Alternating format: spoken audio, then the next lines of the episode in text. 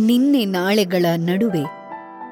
ಯಾವುದೋ ಒಂದು ರೀತಿಯ ನ್ಯೂನತೆಯಿಂದ ಮದುವೆ ನಿಂತು ಹೋಗಿದ್ದ ಹೆಣ್ಣೊಬ್ಬಳು ತನ್ನ ತಾಯಿಯ ಸೇವೆಗೆ ಬದುಕು ಮುಡಿಪಿಟ್ಟು ಅನೇಕ ನೋವು, ಅವಮಾನಗಳನ್ನು ಅನುಭವಿಸುತ್ತಾಳೆ. ಅವಳಿಗೆ ಒದಗಿದ ಅವಮಾನಗಳಿಗೆ ಇನ್ನೊಂದು ಹೆಣ್ಣಿನ ಬಾಳಲ್ಲಿ ವಿಧಿ ಉತ್ತರ ಕೊಡುತ್ತಿದೆಯೇನೋ ಅನಿಸತೊಡಗಿದ್ದೇ ಈ ಕಥೆ.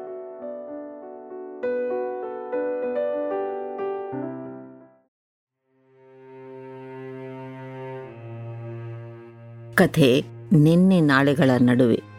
ರಚನೆ ಸುಮಧ್ವ, ಧ್ವನಿ ಮಂಜುಳ. ನಿಶ್ಚಿತಾರ್ಥ ಮುಗಿದು ಛತ್ರ ಕೂಡ ನಿರ್ಧಾರವಾಗಿದ್ದ ನನ್ನ ಮದುವೆ. ಮದುವೆ ಗಂಡು ಕೊಟ್ಟ ಒಂದು ಕ್ಷುಲ್ಲಕ ಕಾರಣ. ಹೆಣ್ಣಿನ ಧ್ವನಿ ಹೆಣ್ಣಿನಂತಿಲ್ಲ ಅನ್ನೋದ್ರೊಂದಿಗೆ ಮದುವೆ ಮುರಿದು ಬಿದ್ದಿತ್ತು ಅಪ್ಪ ಸತ್ತು ವರ್ಷ ಕಳೆಯುವುದನ್ನೇ ಕಾದಿದ್ದವನಂತೆ ನನ್ನ ಮದುವೆ ಮುರಿದು ಬಿದ್ದ ಎರಡೇ ತಿಂಗಳಲ್ಲಿ ಅಣ್ಣ ಗಿರೀಶ ಮದುವೆಯಾಗಿದ್ದ. ಅಮ್ಮ ನನ್ನ ಕಡೆ ನೋಡಿ ಏನೂ ಮಾಡ್ಲಾರೆ ಅಂತ ಅಸಹಾಯಕತೆಯಿಂದ ಕಣ್ಣೀರಿಟ್ಟಿದ್ಲು. ಆಮೇಲಿನ ಕಾಲ ತನಗೆ ತಾನೇ ಕಳೆದಿತ್ತು. ನನ್ನ ಮದುವೆಗಾಗಿ ಅಮ್ಮನ ಪ್ರಯತ್ನಕ್ಕೇನೂ ಫಲ ಸಿಕ್ಕಿರಲಿಲ್ಲ. ನನ್ನನ್ನು ನೋಡಲು ಗಂಡು ಬರ್ತಾರಂದ್ರೆ ಸಾಕು. ಅಣ್ಣನ ಹೆಂಡತಿ ವಸುಂಧ್ರ ಮಗುವಿಗೆ ಹುಷಾರಿಲ್ಲ ಅಂತ ಕೋಣೆ ಸೇರ್ತಿದ್ಲು. ಅದು ಸಹಜವಾಗಿ ಹೋಗಿತ್ತು. ಅಮ್ಮ ಅಣ್ಣ ಎದುರಿಗೆ ಒಮ್ಮೆ ಹತ್ತು ರಂಪ ಮಾಡಿದಾಗ ಅಣ್ಣ ಅವನ ಕರ್ತವ್ಯ ಮರೆತು ಹೆಂಡತಿ ಮಗನೊಂದಿಗೆ ನಮ್ಮ ಮನೆಯಿಂದ ದೂರವಾಗಿದ್ದ. ಮನಸ್ಸು ಮುರಿದ ಮೇಲೆ ಮನೆ ಒಂದಾಗಿರಲು ಸಾಧ್ಯನೇ ಇಲ್ಲ ಅನ್ನೋದು ವಾಸ್ತವವಾಗಿತ್ತು. ನನಗೆ ಮದುವೆಯಾಗದ್ದಕ್ಕೆ ಯಾರು ಏನೇ ಕಾರಣ ಕೊಟ್ಟರೂ ದೈವದ ನಿರ್ಣಯ ಮೀರ್ಲಾಗ್ದು ಅನ್ನೋ ಮಟ್ಟಕ್ಕೆ ನಾನು, ಅಮ್ಮ ಮನಸ್ಸನ್ನು ಸಮಾಧಾನಪಡಿಸ್ಕೊಂಡ್ವು. ನಾನು ಮದುವೆಯಾಗದೆ ಉಳಿದ್ರೂ ಸರ್ಕಾರಿ ಕೆಲಸವಿದ್ದಿದ್ರಿಂದ ಬದುಕಲು ಯಾರ ಹಂಗಿನಲ್ಲೂ ಇರಬೇಕಾಗಿರಲಿಲ್ಲ. ವರ್ಗವಾದ ಸ್ಥಳಗಳಿಗೆಲ್ಲ ಅಮ್ಮ ನನ್ನೊಂದಿಗೆ ಬಂದರು. ನನಗೆ ಅಮ್ಮ, ಅಮ್ಮನಿಗೆ ನಾನು ಆಸರೆಯಾಗಿ ಬದುಕು ಸಾಗಿಸಿದ್ವು. ಕಾಲ ಮೂವತ್ತು ವರ್ಷಗಳ ಓಟ ಮುಗಿಸಿತ್ತು. ನಾನು ಸತ್ರೆ ಮಗಳಿಗ್ಯಾರ ಗತಿ ಎಂತ ಹಲುಪ್ತಿದ್ದ ಅಮ್ಮ ದೊಡ್ಡ ದೊಡ್ಡ ಕಾಯಿಲೆಗಳನ್ನು ದಾಟಿ ಎಂಬತ್ತೈದರ ಹರೆ ತಲುಪಿದ್ರು. ನಾನು ನಿವೃತ್ತಿಯಾದ ಮೇಲೆ ಸ್ವಂತ ಊರಿಗೆ ಬಂದು ಮೊದಲು ಅಪ್ಪನ ಮನೆ ಇದ್ದ ಸ್ಥಳದಲ್ಲೇ ಹುಡುಕಿ ಬಾಡ್ಗೆಗೆ ಮನೆ ಹಿಡಿದು ಅಲ್ಲೇ ವಾಸಿಸತೊಡಗಿದೆ ಅದ್ಯಾಕೆ ಅಮ್ಮ ಬೆಳಗಿನಿಂದ ಮಂಕಾಗಿರೋದು? ಎಂದ ನನ್ನ ಪ್ರಶ್ನೆ ಅಮ್ಮನ ಕಿವಿಗೆ ಬಿದ್ದರೂ ಉತ್ತರಿಸದೆ ಸುಮ್ಮನಿದ್ರು ಆರೋಗ್ಯವಾಗಿದ್ದಿ ತಾನೇ? ಇಂದು ರಾಘವೇಂದ್ರ ಸ್ವಾಮಿಗಳು ಮಧ್ಯಾರಾಧನೆ ನಿನ್ನೆ ನನ್ನ ಜೊತೆ ಬಂದಿದ್ದೆ, ಇವತ್ತು ಸುಸ್ತಾ, ಹೇಗೆ? ನನ್ನ ಪ್ರಶ್ನೆಗಳಿಗೆ ಉತ್ತರಿಸದೆ ಅಮ್ಮ ಮೌನವಾಗಿದ್ರು. ನನಗೆ ಅಮ್ಮನ ಈ ಮೌನ ಹೊಸದು. ಅಮ್ಮ ಅದ್ಯಾಕೋ ಮೌನವಾಗಿರುವಂತೆ ಒಟಗುಟ್ಟದೆ ಮೌನವಾಗಿರುವುದನ್ನು ನೋಡಿ ಏನಾಯಿತು ಅಂತ ಆಶ್ಚರ್ಯವಾಯಿತು. ಅಮ್ಮನ ಮೌನದ ಹಿಂದಿನ ಗುಟ್ಟು ಒಮ್ಮೊಮ್ಮೆ ತನ್ನಿಂದ ತಾನೇ ರಟ್ಟಾಗ್ತಿತ್ತು. ಅಮ್ಮ ತನ್ನ ಪಾಡಕ್ಕೆ ತಾನು ಒಟ್ಗುಡ್ತಾ ಬೈಕೊಳ್ತಾ, ಅಳ್ತಾ, ಕಣ್ಣೊರ್ಸ್ಕೊಳ್ತಾ ಕೊನೆಗೆ ರೋಸಿ ಶಾಪ ಹಾಕೋದು ನನಗೆ ಅತಿ ಸಹಜ ಕ್ರಿಯೆ ಅನ್ನಿಸ್ತಿತ್ತು ಅಮ್ಮ ಹಾಗೆ ವರ್ತಿಸಿದ್ರೆ ಸಹಜವಾಗಿದ್ದಾಳೆ ಅನ್ನಿಸ್ತಿತ್ತು ಅಮ್ಮ ಒಟ್ಗುಟ್ಟುವಾಗ ನಾನು ಸುಮ್ಮನಿದ್ರೆ ಅಮ್ಮ, ನಿನಗೇನು ಕಿವುಡ? ಇಷ್ಟೆಲ್ಲ ಬಡ್ಕೊಂಡ್ರು ತುಟಿ ಎರಡು ಮಾಡೋದಿಲ್ವಲ್ಲ ಎಂದು ಬೈದು ಸಮಾಧಾನ ಮಾಡ್ಕೊಳ್ತಿದ್ರು. ಅಮ್ಮನ ಆ ಸ್ವಗತ ಬಹಳಷ್ಟು ಸಾರಿ ಯಾರ ಬಗೆಗೆ, ಯಾತಕ್ಕೆ ಅಂತ ನನಗೆ ಅರಿವಾಗ್ತಿರ್ಲಿಲ್ಲೋ ಆದರೂ ಅಲ್ಲಿ ನೋವು, ಅಸಹಾಯಕತೆ, ದುಃಖ, ಕೋಪ ಎಲ್ಲವೂ ಇರ್ತಿತ್ತು. ಅದಕ್ಕೆ ಅವ್ರಿಗೆ ಸಾಂತ್ವನ ಹೇಳುವಷ್ಟು ಶಕ್ತಿ ನನ್ನಲ್ಲಿರಲಿಲ್ಲ. ಏನು ಎತ್ತ ಎಂದು ವಿಚಾರಿಸಿದ್ರೆ ಅದಕ್ಕೆ ಪರಿಹಾರ ತೋರೋಷ್ಟು ಪ್ರಬುದ್ಧತೆಯೋ ಸಹನೆಯೋ ನನಗೆ ಇಲ್ಲ ಎಂದು ನನಗೆ ನಾನೇ ನಿರ್ಧರಿಸಿದ್ದೆ. ಆ ಅರಿವು ನಾನು ನನ್ನ ವಾಸ್ತವ ಬದುಕಿನ ಅನುಭವದಿಂದ ಕಲ್ತಿದ್ದು. ಅದಕ್ಕೆ ನಾನು ಅಮ್ಮನ ಒಟಗುಟ್ಟುವಿಕೆಗೆ ಬಹಳಷ್ಟು ಸಾರಿ ಮೌನ ವಹಿಸ್ತಿದ್ದೆ. ಅಮ್ಮ ಮಾತಾಡದೇ ಇದ್ದದ್ದು ನೋಡಿ ಎದ್ರೆ ಹೋಗುವುದು ಎಂದು ನನಗೆ ನಾನೇ ನಿರ್ಧರಿಸಿ ನಿತ್ಯದ ಕೆಲಸದಲ್ಲಿ ತೊಡಕೊಂಡೆ ಸ್ವಲ್ಪ ಹೊತ್ತಲ್ಲೇ ಅಮ್ಮ ಒಟ್ಗುಟ್ಟಲು ಪ್ರಾರಂಭ ಮಾಡಿದ್ಲು. ದೈವಕ್ಕೆ ಚೀಮಾರಿ ಹಾಕಲು ಮೊದಲಿಟ್ಲು. ಇಂದಿನ ಅಮ್ಮನ ಮೌನಕ್ಕೆ ನನಗೆ ಉತ್ತರ ಬೇಕಿತ್ತು. ಆ ಒಟಗುಟ್ಟುವಿಕೆಗೆ ಕಿವಿಗೊಟ್ಟೆ. ನಿನಗೇನು ಕರುಣೆ ಇಲ್ಲ? ಅಷ್ಟು ಚಿಕ್ಕ ಹುಡುಗಿ.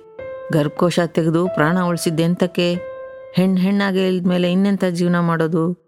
ಗಂಡ ಹೆಂಡತಿ ಉಪಯೋಗ ಅಲ್ಲ ಅಂತ ಬೇರೆ ಹೆಣ್ಣನ್ನು ಹುಡುಕೋದು ಸಹಜ. ಅದಕ್ಕೆ ಇವ ಹತ್ರ?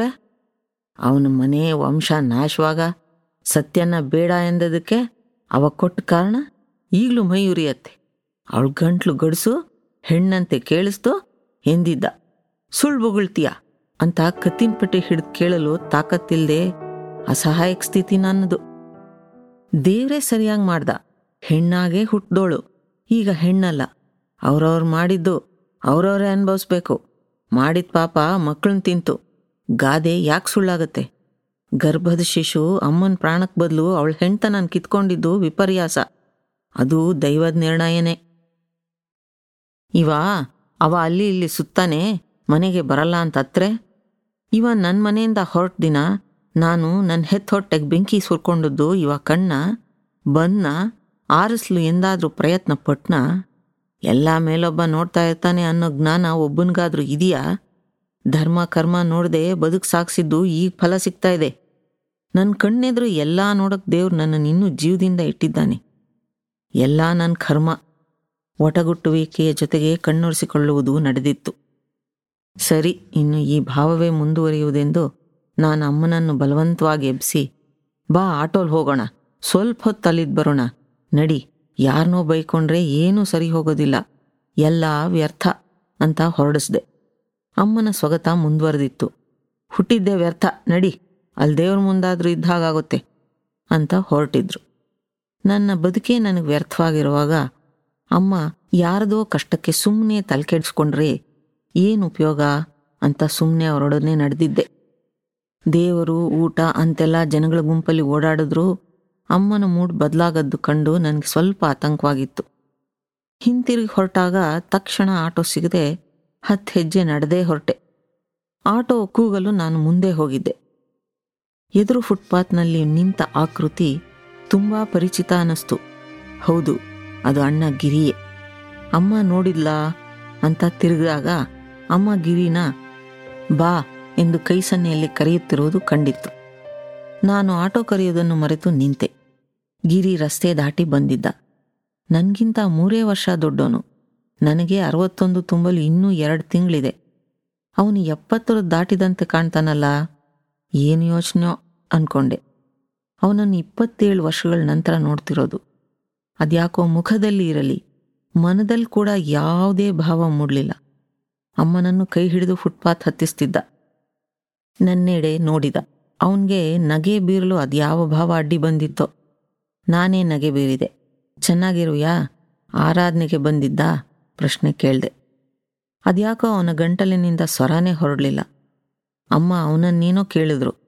ಅದಕ್ಕೆ ಅವನೇನು ಉತ್ತರಿಸಿದ್ನೋ? ನಾನು ಅವರ ಮಾತಿನಲ್ಲಿ ಸೇರಲು ಇಷ್ಟವಿಲ್ಲದೆ ಸ್ವಲ್ಪ ಮುನ್ನಡೆದೆ. ಅಮ್ಮ ಅಣ್ಣನ್ನ ಇಲ್ಲಿ ಬಂದ ಮೇಲೆ ಮಾತಾಡಿಸಿ ಸಂಬಂಧ ಉಳಿಸ್ಕೊಂಡಿರಬಹುದು. ಎಷ್ಟಾದರೂ ಹೆತ್ಕರಳು. ಮಗ, ಅಮ್ಮ ಅಂತ ಕರೆದಿದ್ರೆ ಕರಗಿ ಹೋಗಿರ್ತಾರೆ. ಇನ್ನಾದರೂ ಮಗನ ಪ್ರೀತಿ ಅಮ್ಮನಿಗೆ ಸಿಗಲಿ. ಇಷ್ಟು ದಿನ ಹೆಣ್ಮಗಳ ಜವಾಬ್ದಾರಿ, ಮಗಳ ಮನೆಯಲ್ಲಿ ಇರುವಿಕೆ, ಅವರಿಗೆ ಮಾನಸಿಕವಾಗಿ ನೋವು ಇತ್ತೇನೋ. ಈಗಲಾದರೂ ಸಾಯು ಕಾಲಕ್ಕಾದರೂ ಅಣ್ಣ ಅಮ್ಮನನ್ನು ಮಾತಾಡ್ಸಿದ್ನಲ್ಲ. ಇನ್ನೇನು? ನಾವು ಮೂವರು ಇನ್ನಿಷ್ಟು ವರ್ಷವೇನೂ ಬದುಕಿರೋದಿಲ್ಲ. ಬದುಕಿದ್ದಾಗಲೇ ನೆಮ್ಮದಿ, ಶಾಂತಿಯಿಂದ ಬದುಕಿದ್ರೆ ಸಾರ್ಥಕ ಬದುಕಾಗೋದು. ನಡೆದಿದ್ದನ್ನು ಕ್ಷಮಿಸಿ ಮನದ ಭಾರ ಇಳಿಸ್ಕೊಳ್ಬೇಕು. ಈ ಬದುಕಿಗೆ ವಿದಾಯ ಹೇಳೋ ಮುನ್ನ ನನ್ನ ಯೋಚನಾ ಲಹರಿ ನನ್ನಂತೆ ಸಾಗಿತ್ತು. ಹಿಂದೆ ತಿರುಗಿದೆ. ಅಣ್ಣ ಅಮ್ಮನ ಕೈ ಹಿಡಿದು ನಿಂತಿದ್ದ. ಅಮ್ಮ ಕಣ್ಣೊರ್ಸ್ಕೊಳ್ತಿದ್ಲು. ಹೆಚ್ಚು ಸೀನು ಉಂಟಾಗೋದು ಬೇಡ ಅಂದ್ಕೊಂಡು ಆಟೋ ಕರೆದೆ. ಅಮ್ಮ, ಬಾ. ಅಂದೆ. ನೀನು ಬಾಗಿರಿ ಎಂದು ಅಮ್ಮ ಅವನಿಗೆ ಬಲವಂತ ಮಾಡಿದ್ಲು. ಗಿರಿ, ಇಲ್ಲ ಅಮ್ಮ, ಇನ್ಯಾವಾಗ್ಲಾದ್ರೂ ಬರ್ತೀನಿ. ಈಗ ಬೇಡ, ನೀ ಹೋಗು ಅಂದ. ನಾನೇನು ಅವನನ್ನು ಬಾ ಅಂತ ಹೇಳ್ದೆ ಅಮ್ಮ ಹತ್ತಿದೊಡನೆ ಆಟೋ ಏರಿ ಕುಳ್ತೆ. ಸತ್ಯ, ನೀ ಕರಿ ಅವನನ್ನ ಅಂದ ಅಮ್ಮನ ಮಾತಿಗೆ ನಾನು ಜಾಣಕಿ ಉಡ್ತನ ತೋರಿ ಮೌನ ವಹಿಸಿದ್ದೆ. ಆಟೋ ನಮ್ಮಿಬ್ಬರನ್ನೇ ಹೊತ್ತು ಹೊರಡ್ತು. ಮನೆಗೆ ಬಂದ ಮೇಲೆ ಅಮ್ಮನನ್ನ ಒಂದಷ್ಟು ತರಾಟೆಗೆ ತಗೊಂಡೆ. ಹಾದಿ ಬೀದಿಲಿ ಎಂತಕ್ಕೆ ನೀನು ಅಳದು? ಅಲ್ಲಿ ಹತ್ರ ಎಲ್ಲ ಸರಿ ಹೋಗತ್ತಾ? ಅಮ್ಮ ಮತ್ತೆ ನೋಡ್ದಿದ್ರು. ನೀನು ಗಿರಿ ನಮ್ಮ ಮನೆ ಕರಿಬೇಕಿತ್ತು ಸತ್ಯ. ಮತ್ತದೇ ಹಳೆ ರಾಗ. ಯಾಕೆ ಅಮ್ಮ? ನೀ ಕರೆದ್ರೆ ಸಾಲ್ದ? ನಾನು ಯಾಕೆ ಕರಿಬೇಕು? ಸತ್ಯ, ಈಗ ಇದು ನಿನ್ ಮನೆ. ಅದಕ್ಕೆ ನೀನ್ ಕರಿಬೇಕಮ್ಮ. ಅಮ್ಮ, ಎಂಥ ಮಾತು? ನನ್ನ ಮನೆ ಎಲ್ಲಿದೆ? ನಿನ್ನ ಮನೆಯಲ್ಲಿ ನಾನಿರೋದು. ನನ್ನ ಮನೆ ನಾನೆಲ್ಲಿ ಕಟ್ಟಲು ಸಾಧ್ಯ ಆಯ್ತು. ವ್ಯರ್ಥ ಬದುಕು ಬದುಕಿದ್ದಲ್ವಾ? ಕೆಲ್ಸವಿತ್ತು ಪರರೆದುರಿಗೆ ಕೈ ಚಾಚದೆ ದುಡಿದು ತಿಂದಿದ್ದಾಯ್ತು. ನಿನ್ನ ಮನೆಯನ್ನು ನಾನು ಬಿಡಲೇ ಇಲ್ಲ. ನಾ ಹುಟ್ಟಿದ ಮನೆ. ನಂದೆಂದುಕೊಂಡಿದ್ದೇ ಸ್ಥಿರವಾಯಿತು. ಅಂದು, ಇಂದು, ಮುಂದು ಈ ಮನೆಗೆ ನೀನೇ ಯಜಮಾನಿ. ಕರೆದು ಊಟ ಹಾಕು. ಮಾತಾಡ್ಸು. ನಿನ್ನ ಮನಸ್ಸಿಗೆ ಏನು ಮಾಡಬೇಕು ಅನ್ಸಿದ್ರೆ ಅದನ್ನು ಸ್ವತಂತ್ರವಾಗಿ ಮಾಡು. ಯಾರಿಗಾದರೂ ಸರಿ. ನನ್ನ ಯಾವ ಅಭ್ಯಂತರನೂ ಇಲ್ಲ. ಆದರೆ ನನಗೆ ನೀನು ಹೀಗೆ ಮಾಡು, ಹಾಗೆ ಮಾಡು ಅಂತ ಹೇಳಬೇಡ. ಅಷ್ಟೇ. ನಿನ್ನೆರಡು ಮಕ್ಕಳು ಕೌಲಾಗ್ ಬಹಳ ದೂರ ಬಂದಿದ್ದೇವೆ. ಈಗ ಹತ್ತಿರ ಆಗೋದು ಅಸಾಧ್ಯ ಅಮ್ಮ. ನಮ್ಮಿಬ್ಬರ ಪ್ರಾರಂಭದ ಬಿಂದು ನೀನು. ನನಗೆ ನಿನ್ನ ಮೇಲಿರೋಷ್ಟು ಹಕ್ಕು ಅವನಿಗೂ ನಿನ್ನ ಮೇಲಿದೆ. ಅಮ್ಮ ಯಾರಿಗಾದ್ರೂ ಅಮ್ಮನೇ. ಅವನ ಮೇಲಿನ ನಿನ್ನ ಪ್ರೀತಿ ನೀನು ಅವನಿಗೆ ತೋರಿಸಿ ಉಪಚರಿಸಕ್ಕೆ ಎಂದೂ ನನ್ನ ಅಭ್ಯಂತರ ಇಲ್ಲ. ಅಮ್ಮ ಮೌನ ವಹಿಸಿದ್ರು ನಾವೀ ಮನೆಗೆ ಬಂದು ಹತ್ತು ತಿಂಗಳಾಗ್ತಾ ಬಂದಿದೆ. ಅಣ್ಣನ್ನ ನಾನು ಇವತ್ತೇ ನೋಡಿದ್ದು. ನಾವು ಬಂದ್ಮೇಲೆ ಅಮ್ಮ ಅಣ್ಣನ ಭೇಟಿ ನಡೆಯುತ್ತಿತ್ತು ಅನ್ಸುತ್ತೆ. ಏನ್ ಸಮಾಚಾರ ಅಂತ ಕೇಳಲು ಮನಸ್ಸು ಒಪ್ಪಲಿಲ್ಲ ನಾನು ಅಣ್ಣ ಬದುಕಿನ ಅತಿ ಹತ್ತಿರದ ಅಪರಿಚಿತರು. ನನ್ನ ಕಷ್ಟಕ್ಕೆ ಅವನು ಸ್ಪಂದಿಸಲಿಲ್ಲ. ಅವನ ಸಂತೋಷನ ನನ್ನೊಡನೆ ಹಂಚಿಕೊಳ್ಳಿಲ್ಲ. ಈಗ ಅಮ್ಮನನ್ನು ಅವನ ಬಗ್ಗೆ ಕೇಳಲು ಮನಸ್ಸು ಒಪ್ಪಲಿಲ್ಲ ಅಲ್ಲಿಂದ ಬಂದ ಮೇಲೆ ಅಮ್ಮ ಮತ್ತೆ ಒಟ್ಕುಟ್ಟಕ್ಕೆ ಪ್ರಾರಂಭ ಮಾಡಿದ್ಲು. ಈ ಕಾಲಕ್ಕೆ ನೀತಿ ಇಲ್ಲ, ನಿಯಮ ಇಲ್ಲ. ದೊಡ್ಡವಳಾದ್ರೇನು, ವಿಧವೆಯಾದ್ರೇನು? ಅವಳಿಗೆ ಬಾಳು ಕೊಡ್ತೇನೆ ಅನ್ನಲು ಇವನ್ಯಾರು ಈ ಹೆಣ್ಣಿನ ಬಾಳನ್ನು ತೇಲ್ಸೋರು ಯಾರು? ಹಿರಿಯರು ಮರ್ಯಾದೆ, ಗೌರವ ಕೊಡೋದು, ಮಾತು ಕೇಳೋದು ಅದೆಲ್ಲ ಈಗೆಲ್ಲಿ? ಅನುಭವಿಸ್ಲಿ. ನನ್ನ ಮಗಳು ಕಣ್ಣೀರು ಹಾಕೋಂತೆ ಮಾಡಿದ? ಅವನ ಕಣ್ಣಲ್ಲಿಗ ರಕ್ತ ಬರ್ತಿದೆ. ದೇವ್ರಿದ್ದಾನೆ. ಆದರೂ ಹೆತ್ತ ಹೊಟ್ಟೆ. ಅವಳೆಷ್ಟು ಉರಿದಿರ್ತಾಳೆ. ಎಲ್ಲಿ ಏನೇ ಆದರೂ ನೋವು, ಕಣ್ಣೀರು ಹೆಣ್ಣಿಗೆ. ಅಮ್ಮ ಬೈತಲೇ, ಕಣ್ಣೀರು ಹಾಕ್ತಾ ಒಟ್ಗುಡ್ತಲೇ ಇದ್ರು. ಅವರ ಬೈಗಳಗಳಲ್ಲಿ ನನ್ನ ಮದುವೆ ಮುರಿದ ಮನುಷ್ಯನ ಬಗೆಗೆ ಬೈಗಳ ಇತ್ತು ಅನ್ನಿಸ್ತು. ಈಗ ಕೆಲ ವರ್ಷಗಳಿಂದ ಮರೆತ ಈ ಮನುಷ್ಯನಿಗೆ ಏಕೆ ಅಮ್ಮ ಈಗ ಬೈತಿದ್ದಾಳೆ ಎಂದು ಅರ್ಥ ಆಗಲಿಲ್ಲ. ಅಮ್ಮನ ಎಲ್ಲ ಒಟಗುಟ್ಟುವಿಕೆಯಿಂದ ನನಗೊಂದು ಸ್ಥೂಲ ಚಿತ್ರ ಸಿಕ್ಕಿತ್ತು. ಬಹುಶಃ ಅವನ ಮಗಳಿಗೆ ತೊಂದರೆ ಆಗಿ ಗರ್ಭಕೋಶ ತೆಗೆದಿರಬೇಕು. ಅಳಿಯ ಅವನಿಗಿಂತ ದೊಡ್ಡವಳು ವಿಧವೆನ ಮದುವೆಯಾಗ್ತಿರ್ಬೇಕು. ಅದಕ್ಕೆ ಈ ಹುಡುಗಿಯ ಬಾಳು ಒಂಟಿಯಾಗಿ ಸಾಗಬೇಕಾಗುವುದು ಅಂತ ಅಮ್ಮ ಕೊರಗ್ತಿದ್ದಾಳೆ. ಅಣ್ಣನಿಗೆ ಮದುವೆಯಾಗಿ ಸುಮಾರು ಮೂವತ್ತು ವರ್ಷಗಳಾಯಿತು. ಅಂದರೆ ನನ್ನ ನಿಶ್ಚಿತಾರ್ಥವಾಗಿದ್ದ ಮದುವೆ ಮುರಿದು ಕೂಡ ಮೂವತ್ತು ವರ್ಷಗಳ ಮೇಲೆ ಆಯಿತು. ಆಮೇಲೆ ಅಣ್ಣನಿಗೆ ಒಬ್ಬ ಮಗ ಹುಟ್ಟಿದ್ದ. ನನ್ನ ಮದುವೆ ಪ್ರಯತ್ನ ಪದೇ ಪದೇ ವಿಫಲವಾಗುತ್ತಿತ್ತು. ನನ್ನನ್ನು ನೋಡಲು ಬರುತ್ತಾರೆಂದರೆ ಅತ್ತಿಗೆ ಮಗುವಿಗೆ ಹುಷಾರಿಲ್ಲ ಅಂತ ಕೋಣೆ ಸೇರ್ತಿದ್ಲು. ಅಮ್ಮ ಅತ್ತು ಸೊಸೆಯನ್ನು ಬೈದ ದಿನ ಅಣ್ಣ ಅಮ್ಮನನ್ನು ಸಮಾಧಾನ ಮಾಡೋದು ಬಿಟ್ಟು ಹೆಂಡತಿನ ಕರ್ಕೊಂಡು ಬೇರೆ ಹೋಗಿದ್ದ. ಆಮೇಲೆ ತಿಳಿದಿತ್ತು, ಅವನ ಮಾವನೇ ಅವನಿಗೆ ಮನೆ ಕೊಟ್ರೆಂದು. ಅವನ ಮಗನಿಗೀಗ ಇಪ್ಪತ್ತೆಂಟು ವರ್ಷ ಇರಬಹುದು. ಅವನು ಇಪ್ಪತ್ತೇಳು ವರ್ಷಗಳ ಹಿಂದೆ ಮನೆಯಿಂದ ಹೊರಟಾಗ ಮಗನಿಗೆ ವರ್ಷ ತುಂಬಿತ್ತು. ಅದ್ಯಾಕೆ ಎಲ್ಲ ನೆನಪುಗಳ ಮೆರವಣಿಗೆ ಒಟ್ಟಿಗೆ ನನ್ನ ಮನದ ಮೇಲೆ ಹೊರಟಿದೆ ನನಗರಿವಾಗಲಿಲ್ಲ. ಬೆಳಿಗ್ಗೆ ಎದ್ದಾಗ ಅಮ್ಮ ಇನ್ನೂ ಮಲಗಿರುವುದು ಕಂಡು ಆತಂಕವಾಗಿತ್ತು. ಎಬ್ಬಿಸಲು ಹೋದಾಗ, ಸುಸ್ತು, ಆಮೇಲೆ ಹೇಳ್ತೇನೆ, ಅಂದಾಗ, ಕಾಫಿ ಕುಡಿದು ಮಲ್ಗು ಎಂದು ಬಲವಂತ ಮಾಡಿದ್ದೆ. ಏಳದಾದಾಗ, ಇರಲಿ, ಯಾವುದಕ್ಕೂ ಆತರ ಏನಿಲ್ವಲ್ಲ ಅಂತ ನಿತ್ಯ ಕೆಲಸಗಳನ್ನು ಪ್ರಾರಂಭಿಸಿದ್ದೆ. ಉತ್ತರಾರಾಧನೆ ತಪ್ಪಿತು. ಅಮ್ಮ ಅಷ್ಟೊತ್ತಿಗೆ ಎದ್ರೆ ಹೋಗಿ ಅಲ್ಲೊಂದಷ್ಟು ಜನರ ಮುಖ ನೋಡಬಹುದು ಅಂದ್ಕೊಂಡೆ ಮಲ್ಗಿರ್ಲಿ ಬಿಡು ಎಂದು ಅಮ್ಮ ಇಲ್ಲದೆ ನಾನು ಬಳೆ ಆರಾಧನೆಗೆ ಹೋಗಿದ್ದೆ. ಹಿಂದಿರುಗುವಾಗ ನಿಧಾನವಾಗಿ ನಡೆದು ಹೋದ್ರಾಯ್ತು. ಸ್ವಲ್ಪ ವ್ಯಾಯಾಮ ಆಗೋದು, ಮಧ್ಯಾಹ್ನ ಕೂಡ ಕಳೆಯೋದು ಅಂತ ನಿಧಾನವಾಗಿ ಹೊರಟೆ. ಅಮ್ಮನಿಗೇನು ಸುಸ್ತು? ನನಗೇ ಎದೆ ನೋಯುವುದು ಹತ್ತು ಹೆಜ್ಜೆ ನಡೆದರೆ ಸುಸ್ತಾಗುವುದು ಎಲ್ಲ ಪ್ರಾರಂಭವಾಗಿದೆ ಎಂದುಕೊಂಡೆ. ಸ್ವಲ್ಪ ದೂರ ಬಂದಾದ ಮೇಲೆ ತಿರುಗಿ ನೋಡಿದ್ದೆ. ಯಾಕೆ ನೋಡಿದೆ ಎಂದು ನನ್ನರಿವಿಗೆ ಬರಲಿಲ್ಲ. ಅಲ್ಲಿ ಗಿರಿ ಕಂಡಿದ್ದ. ನನ್ನ ಮನದ ಒಪ್ಪಿಗೆ ಇಲ್ಲದೆಯೇ ಕಾಲು ನಿಂತಿತ್ತು. ನಾನು ನಿಂತಿದ್ ನೋಡಿ ಗಿರಿ ರಸ್ತೆ ದಾಟಿ ನನ್ನ ಬಳಿ ಬಂದಿದ್ದ. ಅಮ್ಮ ಯಾಕೆ ಬರಲಿಲ್ಲ? ಹುಷಾರಿಲ್ವಾ? ಅವನೇ ಕೇಳಿದ್ದ. ಅಮ್ಮ ಸುಸ್ತು ಅಂತ ಮಲಗಿದ್ರು. ಅದಕ್ಕೆ ಬೇಡ ಅಂತ ಕರ್ಕೊಂಬರ್ಲಿಲ್ಲ. ನೀನೊಬ್ನೇ ಬಂದಿದ್ದಾ? ಇಲ್ಲ ನನ್ನ ಹೆಂಡತಿ, ಸೊಸೆ ಇಬ್ಬರೂ ಬಂದಿದ್ದಾರೆ, ಕೈ ತೋರಿಸ್ದ. ಮಗ ರಾಘವ ಬರಲಿಲ್ವಾ? ಏನು ಮಾಡ್ತಿದ್ದಾನೆ ಅವನು ಇಂಜಿನಿಯರಿಂಗ್ ಮುಗಿಸಿ ಕೆಲಸದಲ್ಲಿದ್ದಾನೆ. ಅವನು ಇಂದು ರಜಾ ಇರಲಿಲ್ಲ. ಅಣ್ಣ ನೋಡಿದಿದ್ದ. ಅಣ್ಣನ ಯಾವ ಮಾತಲ್ಲೂ ಉತ್ಸಾಹ ಇರಲಿಲ್ಲ. ಸಂತೋಷವಾಗಲಿ ಕಾಣಲಿಲ್ಲ. ನಿರ್ಲಿಪ್ತನಂತೆ ಕಾಣ್ತಿದ್ದ. ನಾನು ಆ ಭಾವ ತುಂಬಿಕೊಂಡು ಬಹಳ ವರ್ಷಗಳಾದ್ರಿಂದ ಕುತೂಹಲವಾಯಿತು. ನನಗಾದರೆ ಸಂಸಾರ ಇಲ್ಲ, ಮದುವೆ, ಮಗು, ಅತ್ತೆ, ಮಾವ, ನಾದಿನಿ ಅಂತೆಲ್ಲ ಏನೂ ಇಲ್ಲ. ಅಮ್ಮ ನನ್ನನ್ನು ನೋಡಿಕೊಂಡರೂ ನಾನೇ ಅವರಿಗೆ ಜೊತೆಯೋ ಈಗಲೂ ನಿರ್ಧರಿಸಲಾಗಿಲ್ಲ. ಈ ನಿರ್ಲಿಪ್ತತೆ ನನಗೆ ನಾನೇ ತಬ್ಬಿಕೊಂಡಿದ್ದು. ಅಣ್ಣನಿಗೇನು? ಮಗ, ಸೊಸೆ ಇತ್ಯಾದಿ ಎಲ್ಲ ಇರುವಾಗ ನನ್ನ ಯೋಚನೆಗಳ ನಡುವೆಯೇ ಅತ್ತಿಗೆ ಮತ್ತು ಅವನ ಸೊಸೆಯೆಡೆ ನೋಡಿ ಸುಮ್ಮನಾದೆ.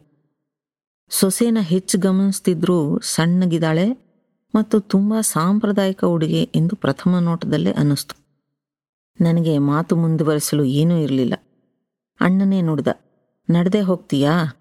ನಾನು ಹೌದು ಎಂದೆ. ಕೆಲವು ಹೊತ್ತು ನಿಂತ, ಇನ್ನೇನು ನುಡಿಯುತ್ತೆ, ಬರುತ್ತೇನೆ ಎಂದು ಹಿಂದಿರುಗಿ ನಡೆದ. ಮತ್ತೆ ತಿರುಗಿ ಬಂದು ಅಮ್ಮನ ಆರೋಗ್ಯ ಬಗ್ಗೆ ತಿಳಿಸು. ಇದು ನನ್ನ ಫೋನ್ ನಂಬರ್ ಎಂದು ಒಂದು ಕಾಗದದಲ್ಲಿ ಬರ್ಕೊಟ್ಟ. ನಡೆಯುತ್ತಾ ಯೋಚಿಸಿದೆ. ಈಗ ಯಾಕೆ ತಿಳಿಸ್ಬೇಕು ಇವನಿಗೆ ಅಮ್ಮನ ಆರೋಗ್ಯ? ಇಪ್ಪತ್ತು ವರ್ಷಗಳ ಹಿಂದೆ ಅಮ್ಮ ಇನ್ನು ಹಿಂದಿರುಗಲಾಳು ಅನ್ನೋ ಮಟ್ಟಕ್ಕೆ ಅವರ ಆರೋಗ್ಯ ಕೆಟ್ಟಾಗ ನನ್ನ ಸೋದರ ಮಾವನಿಗೆ ಫೋನ್ ಮೂಲಕ ತಿಳಿಸಿದ್ದೆ. ಆಗ ಗಿರಿ ನೋಡಲೇ ಬರಲಿಲ್ಲ. ಇನ್ನು ಕಷ್ಟದಲ್ಲಿ ಜೊತೆಗಿರುವ ಮಾತೇ ಇಲ್ಲ. ಇಷ್ಟು ವರ್ಷ ನಮ್ಮ ಕಷ್ಟ ಸುಖದಲ್ಲಿ ಇರಲಿ. ಅವನದ್ರಲ್ಲಿ ಕೂಡ ನನ್ನ ಎನ್ನುವುದಕ್ಕಿಂತ ಅಮ್ಮನ ನೆನಪು ಕೂಡ ಮಾಡ್ಕೊಂಡಿರಲಿಲ್ಲ. ಎಷ್ಟೋ ಅಪರಿಚಿತರಂತೆ ನಾವು ಕೂಡ ಇದ್ವು. ಮೊದಮೊದಲು ನಾನು ಕೆಲಸ ಮಾಡೋ ಕಡೆಗಳಲ್ಲಿ ಆಗುತ್ತಿದ್ದ, ಮದುವೆಯಾಗದೆ ವಯಸ್ಸು ಮೀರುತ್ತಿದ್ದ ನನ್ನ ಮಾನಸಿಕ ಹಿಂಸೆಗೆ ನಾನು ಕುಗ್ಗಿ ಹೋಗಿದ್ದೆ. ತಪ್ಪಿಸಿಕೊಳ್ಳೋ ದಾರಿ ತಿಳಿದೇ ಒಂದೊಂದು ವರ್ಷ ಒಂದೊಂದು ಊರಿಗೆ ವರ್ಗ ಮಾಡಿಸ್ಕೊಂಡಿದ್ದೆ. ಕೆಲಸ ಬಿಟ್ಟರೆ ಬದುಕಿಗೆ ಆಧಾರ ಇಲ್ಲದ ಕಾರಣ ಏನೇ ಆದರೂ ಕೆಲಸ ಉಳಿಸ್ಕೊಳ್ಳಬೇಕಾಗಿತ್ತು. ಬಾಹ್ಯ ಸೌಂದರ್ಯವನ್ನು ನಿರ್ಲಕ್ಷಿಸಿದೆ. ಮೂವತ್ತೈದು ವರ್ಷಕ್ಕೆ ನಲವತ್ತರವಳಂತೆ ಕಾಣುವಂತಾದೆ. ನನಗೆ ಮೂವತ್ತಾರು ವರ್ಷವಿದ್ದಾಗ ನನಗೆ ಬಾಸ್ ನಲವತ್ತೆರಡು ವರ್ಷದವರೊಬ್ಬರು ಬಂದಿದ್ದರು ಅವ್ರಿಗೆ ನನ್ನಲ್ಲಿ ಆಸಕ್ತಿ ಇತ್ತು. ಅವರು ಅಮ್ಮನಿಗೆ ಕೂಡ ಹೇಳಿಸಿದ್ರು. ನನ್ನನ್ನು ಮದುವೆಯಾಗುವುದಾಗಿ. ಅಮ್ಮ ನನಗೆ ಹೆದರಿಕೊಂಡೇ ತಿಳಿಸಿದ್ರು. ನನ್ನ ಸ್ನೇಹಿತೆ ಅವಳ ಪತಿ, ನಾನು ಮತ್ತು ಅಮ್ಮ, ಅವರ ಮನೆಗೆ ಹೋಗಿದ್ದೆವು. ಅವ್ರ ಮನೆಯಲ್ಲಿ ಮದುವೆಯಾಗದ ಇಬ್ಬರು ಅಕ್ಕಂದಿರಿದ್ರು. ನನ್ನ ಮನಸ್ಸು ತಳಮಳಿಸಿತ್ತು. ನಾನು ತಲೆ ತಗ್ಗಿಸಿಯೇ ಹೇಳಿದ್ದೆ ಮದುವೆಯಾದ ಮೇಲೆ ಕೆಲಸ ಬಿಡೋದಿಲ್ಲ, ನನ್ನ ಅಮ್ಮ ನನ್ನೊಂದಿಗೆ ಇರ್ತಾರೆ ಅಂತ. ಒಂದೇ ತಿಂಗಳಲ್ಲಿ ಅವರು ವರ್ಗವಾಗಿ ಹೋಗಿದ್ದರು ನನ್ನ ಕೊನೆಯ ವಧು ಪರೀಕ್ಷೆ ಅದೇ ಆಗಿತ್ತು. ಆಮೇಲೆ ದುಃಖವೋ, ಖಿನ್ನತೆಯೋ ಬಹಳ ಕಾಡಿತ್ತು.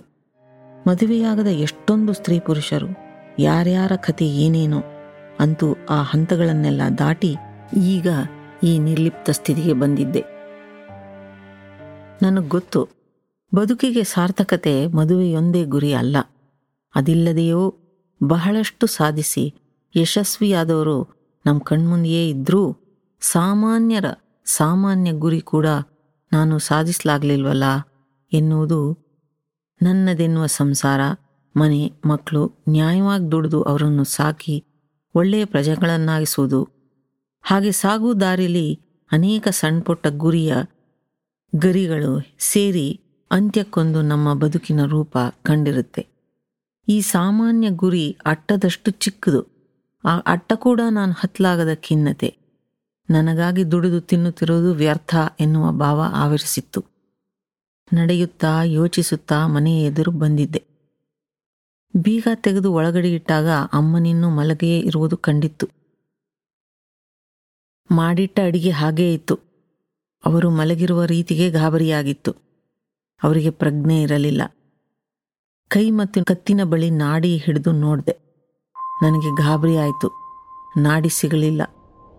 ತಕ್ಷಣ ಆ್ಯಂಬ್ಯುಲೆನ್ಸ್ಗೆ ಫೋನ್ ಮಾಡಿದೆ. ಹೇಳಲು ಇನ್ಯಾರೂ ಇಲ್ಲ ಎನಿಸಿದರೂ, ಅಣ್ಣ ಕೊಟ್ಟ ನಂಬರ್ ಪರ್ಸ್ನಲ್ಲೇ ಇದ್ದರೂ ಆ್ಯಂಬುಲೆನ್ಸ್ಗೆ ಕಾದಿದ್ದು ಯುಗದಂತಾಗಿತ್ತು. ಅವರನ್ನು ಪರೀಕ್ಷಿಸಿದ ಡಾಕ್ಟ್ರು ಏನು ಹೇಳುತ್ತಾರೋ ಅಂತ ಉದ್ವೇಗ ಆಗಿತ್ತು. ಒಂಟಿಯಾಗಿ ಕುಳಿತಾಗ ಈ ಏಕಾಂಗಿತನ ಎಷ್ಟು ಕ್ರೂರ ಅನಿಸಿತ್ತು. ಬೇರೆ ಅನೇಕರು ಅಲ್ಲಲ್ಲಿ ಕುಳಿತಿದ್ದರೂ ಎಲ್ಲರೂ ಗುಂಪುಗಳಂತೆ ಕಾಣುತ್ತಿದ್ದರು ನಾನೊಬ್ಳೆ ಅಸಹಾಯಕಳು ಏಕಾಂಗಿ ಅನಿಸಿತ್ತು. ಈ ಭಾವ ಈಗಿನದಲ್ಲ, ಹಲವು ವರ್ಷಗಳು ಹಲವು ವಿಧದಲ್ಲಿ ಕಾಡಿದೆ. ಆದರೆ ಅಂತ್ಯಕಾಲದಲ್ಲಿ ಈಗಲೂ ಅದೇ ಎದುರಾಗಿದೆ. ಅಪ್ಪನಿಲ್ದೆ ಮನೆಯ ಸಮಸ್ಯೆಗಳನ್ನು ಪರಿಹರಿಸಲಾರದ ಅಸಹಾಯಕ ಅಮ್ಮ ಕೂಡ ಏಕಾಂಗಿ. ನನ್ನ ಯೋಚನೆ ಕತ್ತರಿಸಲು ನರ್ಸ್ ಕರೆದಿದ್ರು. ಡಾಕ್ಟರ್ ಕರೀತಾರೆ, ಬನ್ನಿ ಅಂತ. ಒಳಗೆ ಹೋಗುತ್ತಾ ಅಮ್ಮನೆಡೆ ನೋಡಿದ್ದೆ. ಮಿಸುಕತೆ ಮಲಗಿದ್ರು. ಡಾಕ್ಟ್ರು, ನೀವು ಯಾರಿಗಾದರೂ ತಿಳಿಸೋದಿದ್ರೆ ತಿಳಿಸಿ. ನಾಡಿ ತುಂಬ ಕ್ಷೀಣವಾಗಿದೆ. ಅವರಿಗೆ ವಯಸ್ಸಿನಿಂದ ಔಷಧಿ ಪರಿಣಾಮ ಬೀರ್ತಿಲ್ಲ. ನಮ್ಮ ಪ್ರಯತ್ನ ನಾವು ಮಾಡ್ತೇವೆ, ಅಂದರು. ಯಾರಿಗೆ ತಿಳಿಸೋದು? ನನಗೆ ಯೋಚಲೇ ಆಗಲಿಲ್ಲ. ಅಪ್ಪ ಹೋದ ಮೇಲೆ ಅಮ್ಮನಿಗೆ ಸೀರಿಯಸ್ ಆದಾಗ ಡಾಕ್ಟ್ರ್ ಹೀಗೆ ಹೇಳಿದರು. ಆಗ ನನಗೆ ಸುಮಾರು ನಲವತ್ತು ವರ್ಷವಿರಬಹುದು ಅಸಹಾಯಕತೆ, ದುಃಖ, ಏಕಾಂಗಿತನ ಎಲ್ಲದರ ವಾಸ್ತವ ದರ್ಶನವಾಗಿತ್ತು. ನನಗೆ ಗೊತ್ತಿದ್ದ ಎಲ್ಲ ಬಂಧುಗಳಿಗೂ ತಿಳಿಸಿದ್ದೆ. ಅಣ್ಣನನ್ನು ಸೇರಿಸಿ. ನನ್ನ ಸೋದರ ಮಾವ ಅತ್ತೆ ಬಿಟ್ಟರೆ ಇನ್ಯಾರೂ ಸಹಾಯಕ್ಕಾಗಲಿ, ಸಮಾಧಾನಕ್ಕಾಗಲಿ ಬರಲಿಲ್ಲ. ನೋಡಿ ಹೋದದ್ದೆಷ್ಟೋ ಅಷ್ಟೇ. ನನ್ನ ಸೋದರತ್ತೆ ಮಾವ ಕೆಲವು ದಿನ ಜೊತೆಗಿದ್ದರು ಅಮ್ಮ ಆಸ್ಪತ್ರೆಯಿಂದ ಹಿಂದಿರುಗಿದಾಗ ಬದುಕಿದ್ದು ಅವಳಾದರೂ ಜೀವನ ಬೆಳಕಾಗಿದ್ದು ನಿನಗೆ ಎಂದು ಸಮಾಧಾನ ಮಾಡಿ ಹೋಗಿದ್ರು. ಇಲ್ಲಿಂದ ಹೋದ ಮಾವ ಕೆಲವೇ ತಿಂಗಳುಗಳಲ್ಲಿ ಸಾವನ್ನಪ್ಪಿದ್ರು. ಅತ್ತೆ ಮಕ್ಕಳ ಬಳಿ ಹೋದ್ರು. ಅದ್ಯಾವ ಸ್ಥಿತಿಯಲ್ಲಿದ್ದಾರೋ ನಾನು ಸಂಬಂಧ ಉಳಿಸ್ಕೊಳ್ಳಿಲ್ಲ ಆ ಕಡೆಯಿಂದ ಕೂಡ. ಅಣ್ಣನಿಗೆ ನಾನು ಫೋನ್ ಮಾಡಲಿಲ್ಲ. ಈ ಸ್ಥಿತಿಯಲ್ಲಿ ಕೂಡ ಅಣ್ಣನನ್ನು ನಾನ್ಯಾಕೆ ಕ್ಷಮಿಸಲಾಗ್ತಿಲ್ಲ ಎಂದು ನನಗರಿವಾಗಲೇ ಇಲ್ಲ. ಅಳು ಕೂಡ ಬರಲಿಲ್ಲ. ಅಮ್ಮ ಅವಳ ಮನದ ದೇಹದ ನೋವುಗಳಿಂದ ಮುಕ್ತಳಾಗ್ತಾಳೆ ಅನಿಸಿತ್ತು. ಈ ನೋವಿನಿಂದೊಡಗೂಡಿದ ಬದುಕಿನಿಂದ ಮುಕ್ತವಾಗುವ ನನ್ನ ಸರ್ದಿ ಯಾವಾಗ ಬರುತ್ತೋ ಅನಿಸಿತ್ತು. ಆಗಾಗ ಎದೆ ನೋಯುವುದು, ವಿಪರೀತ ಸುಸ್ತಾಗುವುದು. ಈ ನಡುವೆ ನನ್ನ ಅರಿವಿಗೆ ಬಂದಿದೆ. ಸುಮ್ಮನೆ ಕುಳಿತವಳಿಗೆ ವೈದಿಕ ಸಭಾಗೆ ತಿಳಿಸಿ ಎಲ್ಲ ಸಿದ್ಧ ಮಾಡಬೇಕೆನ್ಸಿ ಅಲ್ಲಿನ ನಂಬರ್ ತಿರುಗಿಸ್ದೆ. ಕತ್ತಲೆಯಾಗ್ತಿತ್ತು.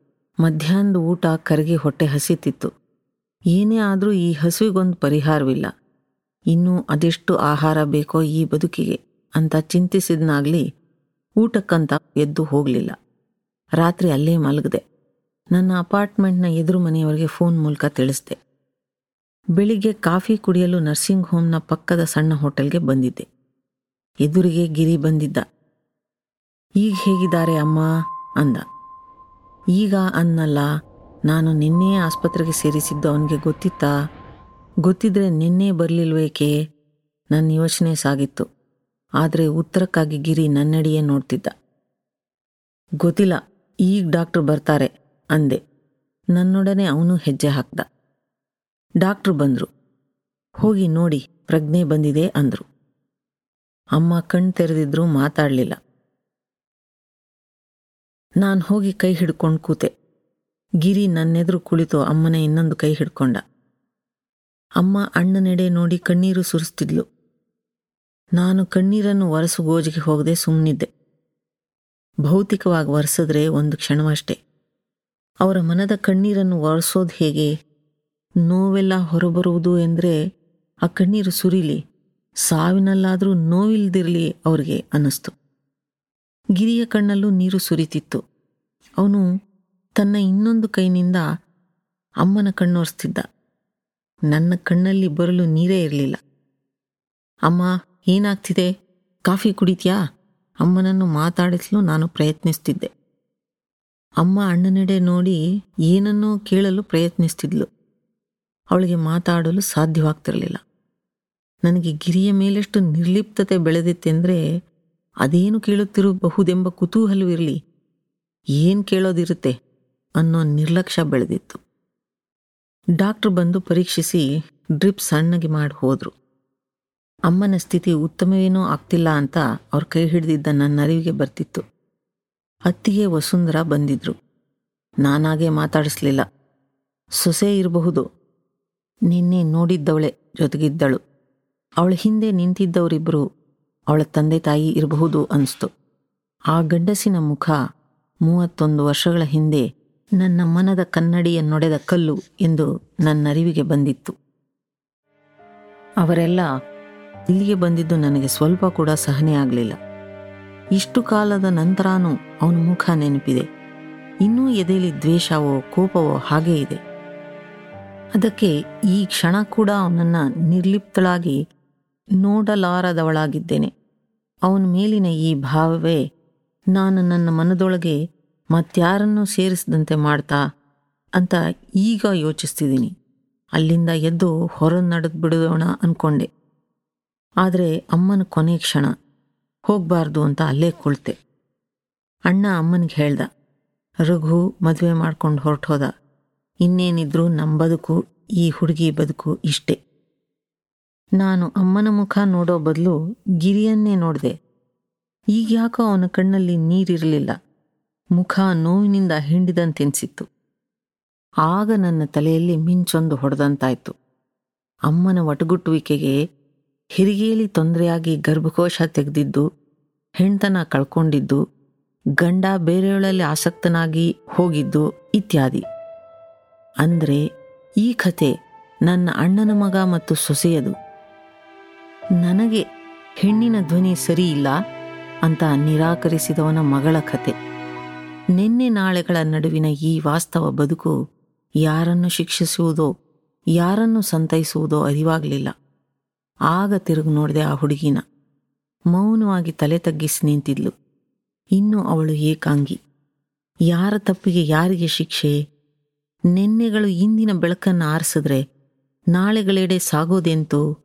ಆ ಪುಟ್ಟ ಹುಡುಗಿಯ ಹಾದಿ ಇನ್ನು ಎಷ್ಟು ಉದ್ದವೋ, ಏನೇನು ತಿರುವುಗಳು ಬರುವುದು, ಏನೇನು ಸಮಸ್ಯೆಗಳನ್ನು ಎದುರಿಸಬೇಕು.